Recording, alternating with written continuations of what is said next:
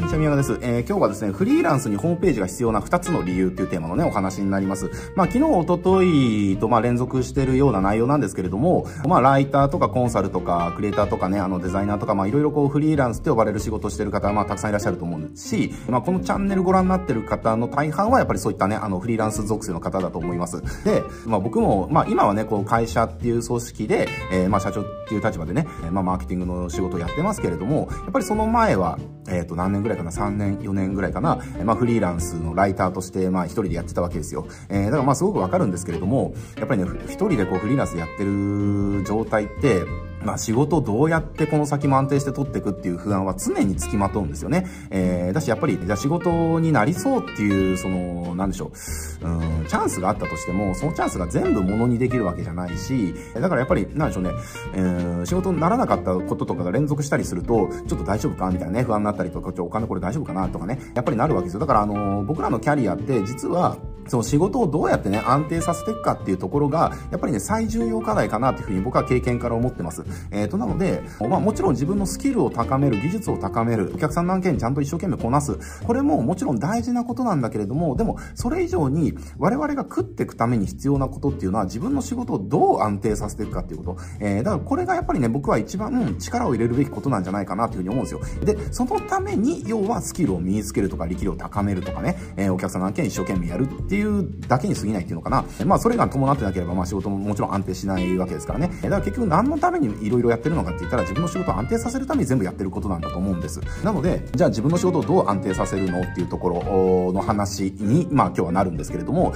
ちょっとですね、あの、フリーランス白書っていうのがあって、まあ、それちょっと調べてみたんですよ。で、まあ、それ調べてね、結構あの、ああ、やっぱりそうなんだなって思うことが載ってて、えー、そこのね、アンケートでどんなこと書いてあったかっていうと、アンケートにその、仕事を十分に獲得できてますかっていう回答ですね。それに回答したフリーランスがまあ約26%。で、えー、仕事があんまり獲得できまってませんとか、ほとんど獲得できてないよっていうふうに回答した人はまあ33.2%っていうことで、えー、まあやっぱり仕事をうまく取れてないっていう方の人の方がやっぱり多いっていうことですね。で、こうフリーランス自体の売上高、こう1年間の売上高ってその増加しましたか減少しましたかっていうアンケートがね、これをちょっと驚きで、増加したって答えた人が14%で、減ったって答えた人が33%っていうことで、えー、まあ要は仕事がうまく取れなくなってきてるみたいなね、えー、ことだと思います。あの、まあちょっと話変わりますけど、まあこれからインボイス制度とかもありますんでね、まあフリーランスにとってはまあちょっと冬の時代になってくるのかなっていう感じもしますけれども、まあただ、うまくいってる人がいるのもまあ事実なわけですよ。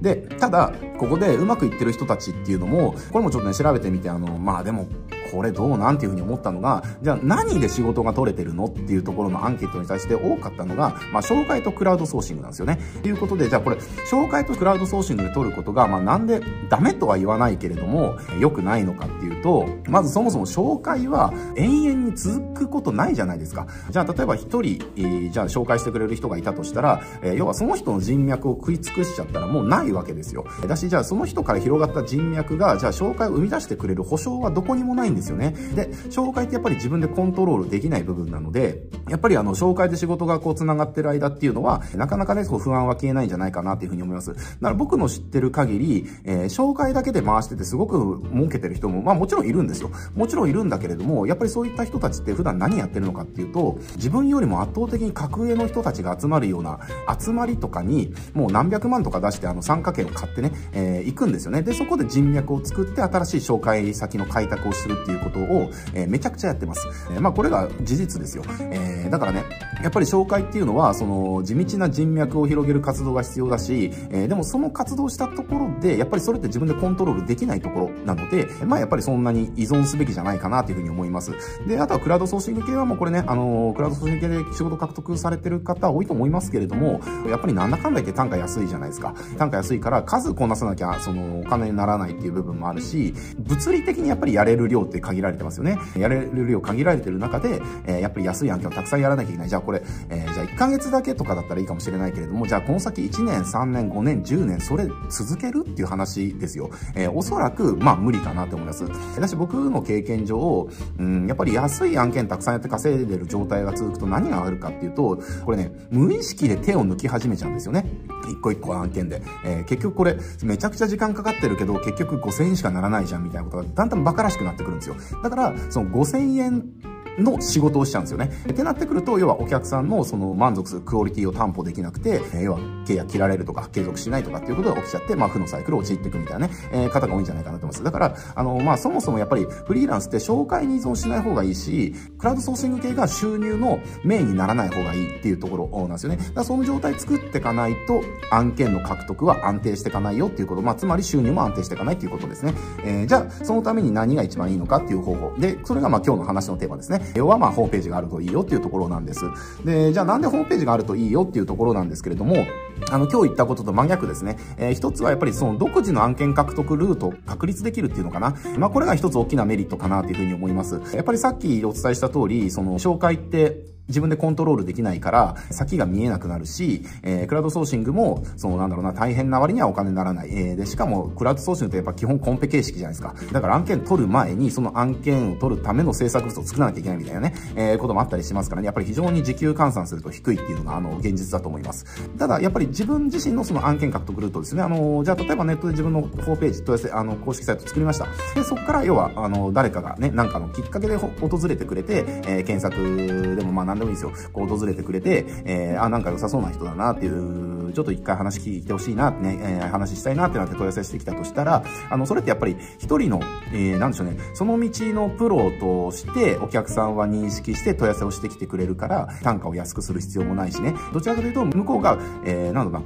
ここ良さそうだなっていうね、えー、感じで頼んできてるから、やっぱりその上下関係もその、なんでしょうね、あの、下に見られることもなくなるっていうのかなっていうのもあって、まあ仕事取りやすくなるっていうところね。えー、だからこの案件のその、自分自身の独自の案件の獲得ルートが作れるっていうのは非常に強みかなっていうふうに思います。だし、これ、じゃあ、紹介はさっき言った通り、自分で一生懸命人脈を広げる活動を続けていかなきゃいけない。えー、だから、行きたくもない付き合いの場とかね、いっぱい行かなきゃいけないわけですよ。だったりとかね、そういったことしなくてもよくなるし、あとはクラウドソーシングみたいに、もう必死で取ったのに単価これかよみたいなね、えー、こともないわけですよ。だしね、やっぱりホームページとか公式サイトがいいのが、24時間365日、えー、自分の代わりにネット上でね、自分の仕事を取ってくれる営業マンとして活動してくれるっていうね、えー、ところは非常にいいですよね。えー、だからやあの、極端なこと言うと、やっぱりそこが機能し始めめると、まあ、寝てる間にも仕事が入ってくるみたいなね、状態作れますんで、ぜひですね、やっぱりこれは欲しいなっていうところ。で、あとはやっぱりフリーランスのあの仕事獲得ってどこまで行ってもやっぱり信用なんですよ。えー、やっぱりこれもさっき言いましたけれども、フリーランスってその企業と比べたら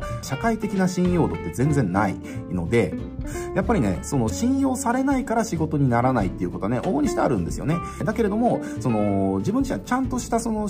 なんでしょうね、えー、ビジネスをしてます。あの、携帯はフリーランスかもしれないし、個人事業主かもしれないけれども、えー、ビジネスとしてはちゃんとやってますっていうことを証明することができたとしたら、相手、相手ですね。要は私たちを買ってくれる、えー、取引先、企業、えー、社長さんは、信用して仕事任せてくれるわけじゃないですか。だからね、そういった意味でも、やっぱりその、ホームページがある、公式サイトがあるっていうのは、自分の信用の証明になってるので、ぜひですね、あのー、作ってほしいなって思います。まあ、ホームページとか公式サイト以上に自分の信用を証明できるツールっていうのかな、武器はないですからね。まあ、このご時世、何かあればやっぱりネットで調べられるっていう時代ですから、まあその調べられた時に情報が何もないとかね、えー、あとはなんかこう Facebook でなんかウェイとかしてる写真ぐらいしか出てこないとかなったら、うん、大丈夫かなっていうふうに、まあなるのが人の心情じゃないですか。これ自分が逆だったらそうなるはずなんですよ。だけれどもそう調べられた時に、ちゃんとね、自分の〇〇公式サイトとかね、えー、〇〇そのウェブページ、ホームページみたいなこと出てきて、どんな思いでビジネスしてるのかとか、どんなお客さんがいるのかとか、どんなサービスができるのかとか、どんな実績あるのかとかね、えー、まあそういったものをちゃんとこう伝えることができたとしたら、あ、この人はちゃんとこの仕事をビジネスとしてちゃんとやってるんだなっていうね、信用は取れますので、まあそうなってくるとやっぱり仕事の取りやすさっていうのは全然変わってくるんでね、ぜひホームページはあの、もう必須アイテムですから、えー、作ってもらいたいなというふうに思います。